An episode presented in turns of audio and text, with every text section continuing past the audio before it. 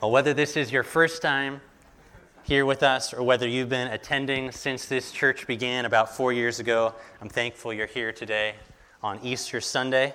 At this time in our worship each week, we turn our hearts and our attention directly to the Bible, to the very words of the living God. And today, not surprisingly, on Easter Sunday, I want to put our focus on the death and especially the resurrection of Jesus. Now, it is, it is true, of course, that every day is a good day to remember that Jesus Christ is risen. Certainly, we sing about this and we rejoice in this every Sunday here at RBC. But on Easter Sunday, of all Sundays, it is good to remember in a heightened way this one life altering, world changing truth that Jesus Christ is risen from the dead. Now, in your bulletin, if you have it, you'll find the five main verses we're going to be looking at today. You can look in your Bible if you want. It's in the first part of Galatians, the letter to the Galatians. And the reason I picked this short text today is that what Paul says in these just few verses about Jesus is really the heart of everything Christianity is about. In fact, what this one little text says about Jesus is a summary of the one message that this church here is built on, and truly what the entire Christian church has been built on from its very earliest days. And, and here's some more what I mean by that. See, this, this letter to the Galatians is probably the second New Testament document ever written, and it is the Apostle Paul's first letter that he wrote that's in the scriptures. That means that this letter was written within 20 years of the day when Jesus of Nazareth was crucified by Roman soldiers on a hill just outside Jerusalem. So, this is as ancient of a written source as you can find about Jesus and about what the very earliest Christians saw about him and believed about him from the very first days. Well, what did they see? And what did they believe? Let's look at the text. And what we're going to read, this is actually just a greeting. So this is more or less Paul saying hello to the churches in Galatia, which is in modern day Turkey. Churches that he had just started himself about one year before he writes the letter. And I think it's safe to say that we have probably never gotten a hello in a letter like this one. So let's read Galatians 1, verses 1 through 5. Again, it's in your bulletin, or you can look at the text. Says, Paul, an apostle, not from men nor through man, but through Jesus Christ, and God the Father who raised him from the dead, and all the brothers who are with me. To the churches of Galatia, grace to you and peace from God our Father and the Lord Jesus Christ, who gave himself for our sins to deliver us from the present evil age, according to the will of our God and Father, to whom be the glory forever and ever. Amen. Now, that is quite the hello. Now, typically, in letters like this one, at this time, you would expect to find in the greeting a lot about the guy writing the letter and a lot about the people getting the letter. But it's interesting in this greeting, did you notice you find out very little about the guy writing it or the people receiving it? It's almost all about Jesus. But still, it's a good idea for us to remember a few basic things about this letter, because maybe you've never seen it before. Okay, so first, Paul is the guy who wrote the letter. That's why his name's first. That's how they used to do it. He calls himself an apostle. What he means by that is simply that he's, he's one of the very first people that God specifically called to go and tell the world about Jesus. And by the time he's writing this, he's been doing that for over 15 years. He's been traveling around from place to place, often in the face of great danger, just to tell people about Jesus. In fact, one year before he wrote this letter to Galatia, he was there in Galatia telling people who had never heard about Jesus about Jesus. And doing this, if you read the stories about it, it nearly cost him his life. But by the time he left, these cities had churches. Churches full of people who had given up their gods and their old sinful ways to get behind a new Lord, a new king, a Jewish man named Jesus.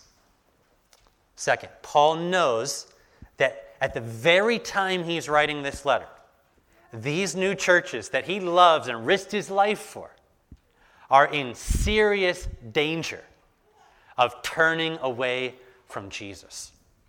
There have been people who've snuck in and have been trying to lead these new Jesus followers away from Jesus. And so when Paul writes this letter, he is, let's just say, less than happy if you read this letter.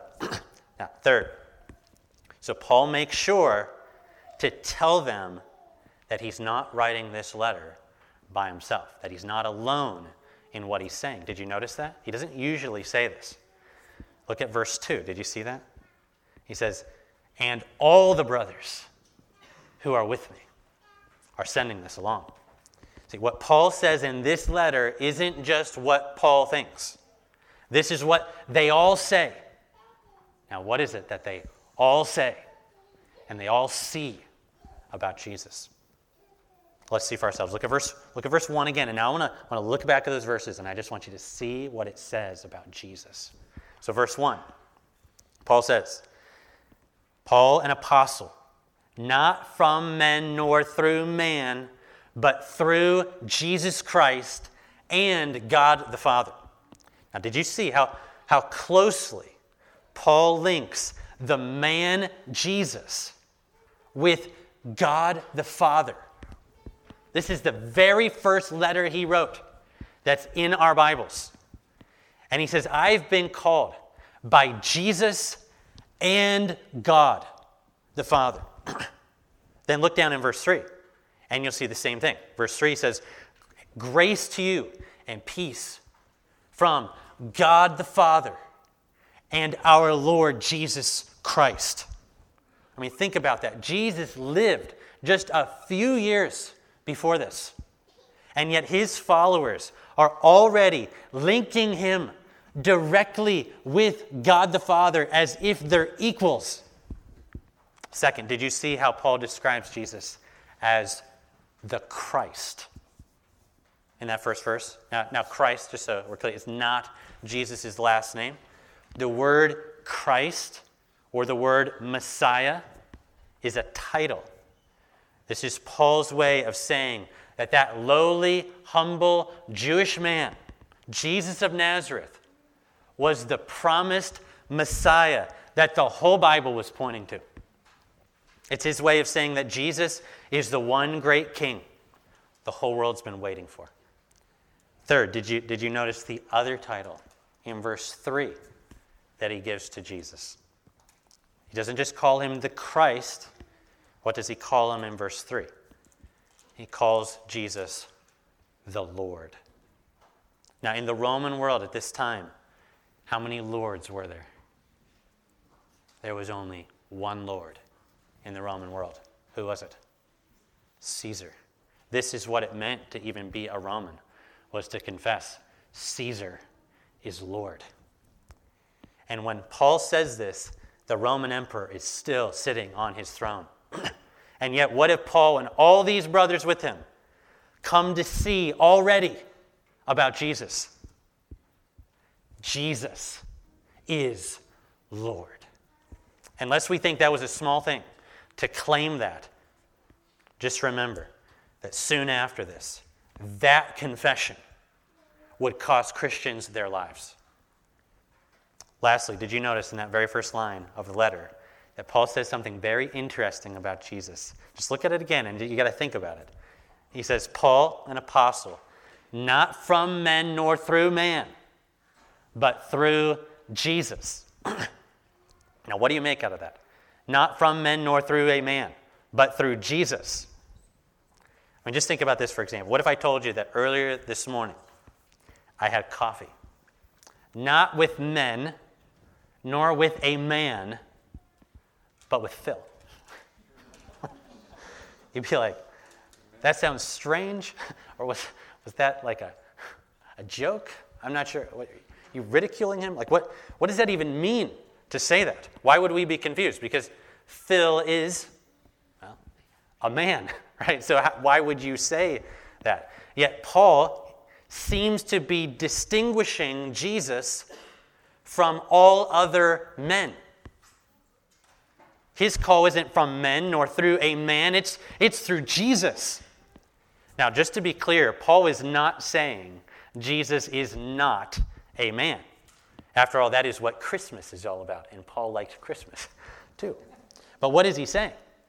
Jesus is more than a mere man. He's no ordinary man. Who is he? He is the Christ. He is the world's one true Lord. He is the Son of God. Now, now here's the question is, is that good news or bad news for us? Well, I guess the answer to that depends a lot on the kind of person Jesus is. I mean, if, if Jesus is a bad king, or if he's a brutal tyrant, like the Lord over in Rome, then this is bad news. Perhaps the only thing we could do in that case is try to run and hide. But what if he's not like that at all? Well, that'd be better. But what kind of person is Jesus? What kind of king is he? The answer to that can be found starting in verse 3. Look at verse 3 again. Focus on Jesus. Grace to you and peace from God the Father and the Lord Jesus Christ. Now that's a good sign because what comes from Jesus to us is the same kind of things that come from God the Father to us. What Jesus brings is grace and peace, kindness and rest. But that's only the beginning. The best news about what Jesus is like is what we find in verse 4. Look at verse 4. It says, The Lord Jesus gave himself for our sins. That's the kind of king you want. One who would give himself up. This is what the earliest Jesus followers saw about Jesus and they never got over this that Jesus gave himself up for us. Now, just to make sure we're on the same page, when Paul says Jesus gave himself, what's he talking about? He's talking specifically about how Jesus gave up his life. He's talking about how Jesus, the King, laid down his life for his people.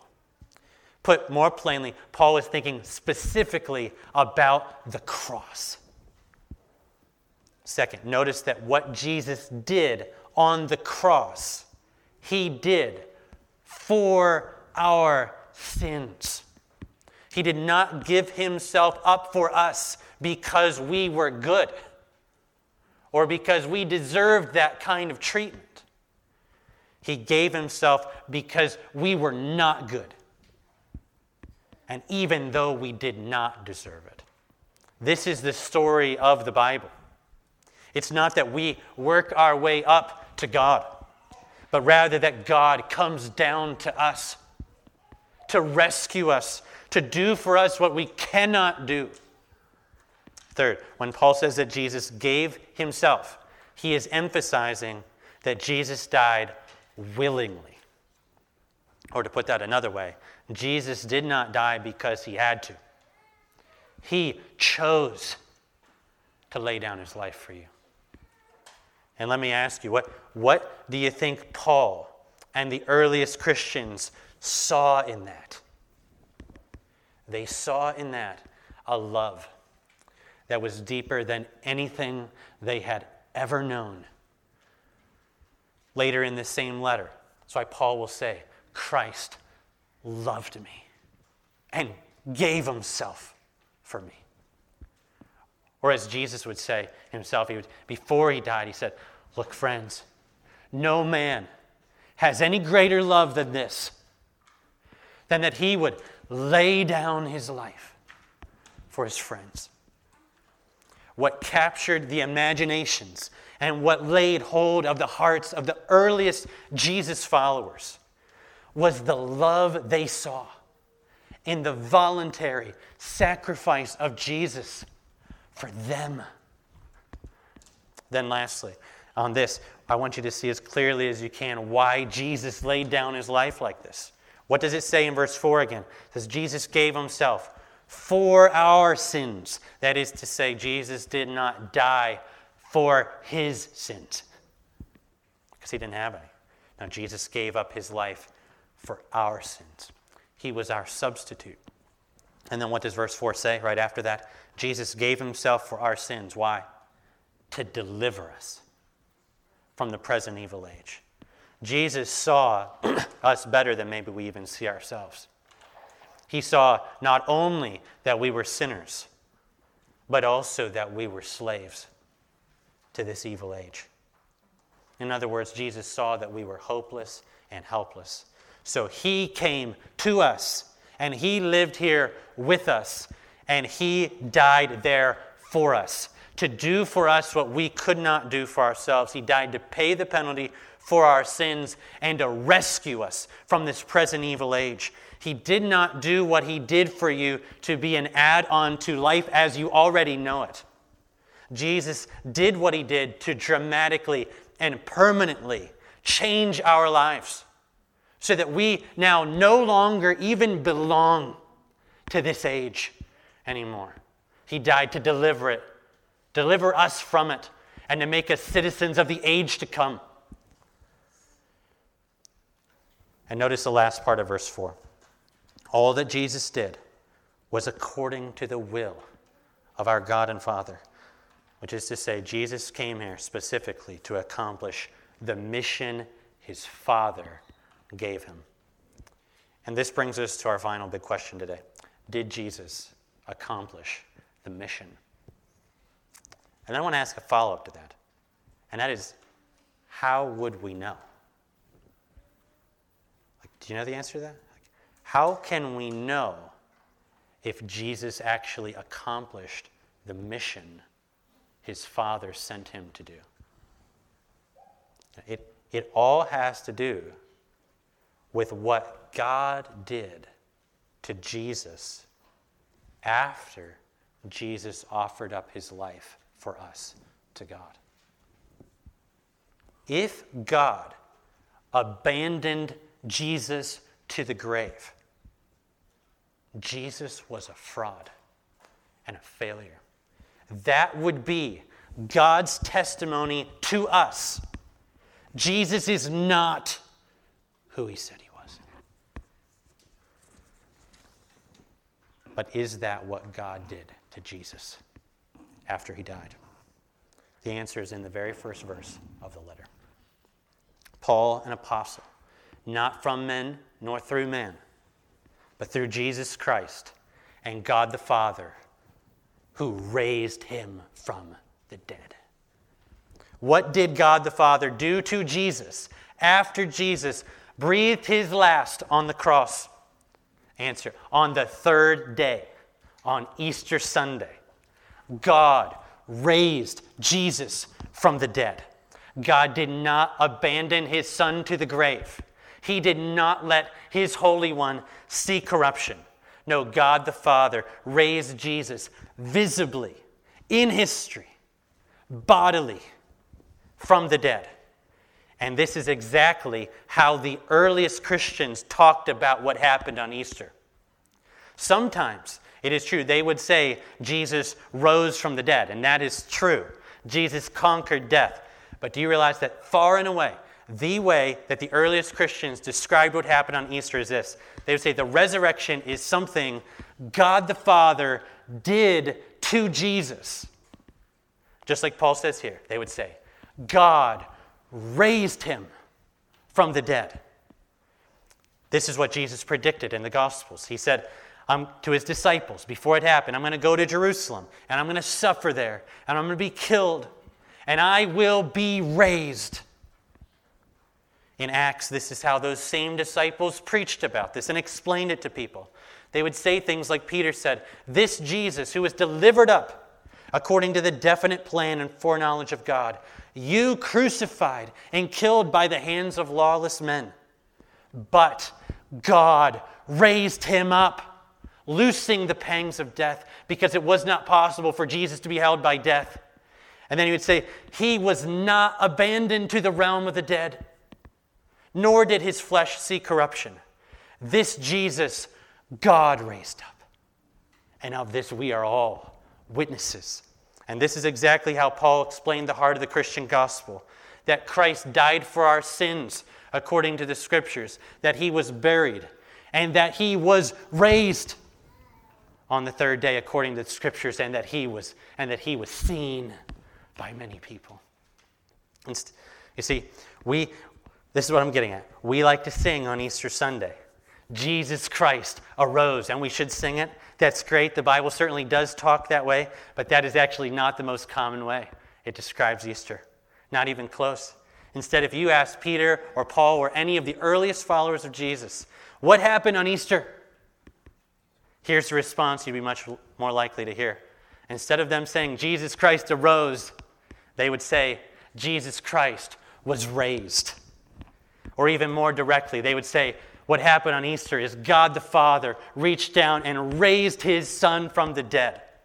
That's what happened on Easter morning. And why does that matter? Why am I even emphasizing this? Among the many things I could say, here's what I hope you'll remember today Easter Sunday is God the Father's own testimony to all of us that Jesus is exactly who he said he was.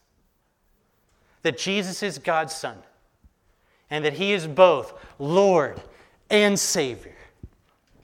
You see, on, on Friday, Jesus was rejected by religious leaders. He was cast off even by his own people. He was crucified like a rebellious criminal by the Romans. And what were they all saying on Friday? In effect, they were all saying the same thing You are not the one we want. You are certainly not the one you claim to be. But on Easter Sunday, what did God say to all of them? He said, You were wrong.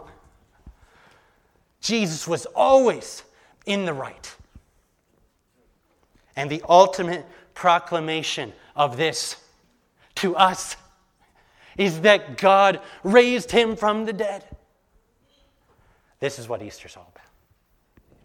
And so if you're here today and you have not yet given yourself fully in faith to the one who gave himself for you, I want to call you this day to repent of how you failed to honor God and of how you failed to live for Jesus so far. And I want to share with you this good news that if, if you will confess with your mouth that Jesus is Lord and if you will believe in your heart that God raised him from the dead, you will be saved. You can go home today forgiven with not one sin left to pay for. You can go home knowing that what God declared about Jesus on Easter Sunday, God will declare about you too someday. You are in the right with me. And if God does that, if He says that about any of us, it will not be because of what we've done. It'll be in spite of what we've done. Well, I'll be saying, that's only because I'm connected to that guy, to Jesus. That's the only way I'll ever get a righteous verdict, is if I'm connected to Him. And then in the end, whether you're hearing this news about Jesus for the first time, for the thousandth time, where should it lead us all? In the end. Did you notice how this little greeting closes? And what else can we say in the end but what Paul says in the last verse of our text when he thinks about this and he says, To him be the glory forever and ever. When we reflect on what Jesus has done for us, what God the Father has done for us in Jesus, where should it always lead? On the one hand, I'd say it should always lead us to humility, because who are we? And on the other hand, it should always lead us to worship. And to say things like, not unto us, not unto us, but to him be the glory forever and ever. Amen. Let's pray. Father, would you take these words, this precious gospel that has been preached all over the world for nearly 2,000 years.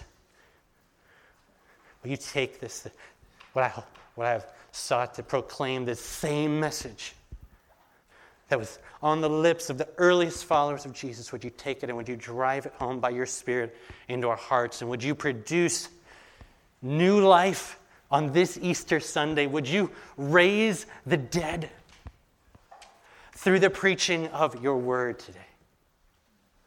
And Lord, would you strengthen the living to run, to keep believing? And would you stir our hope for that great day still to come? When all those connected to Jesus will one day rise just like him to be with you forever in the new heavens and the new earth.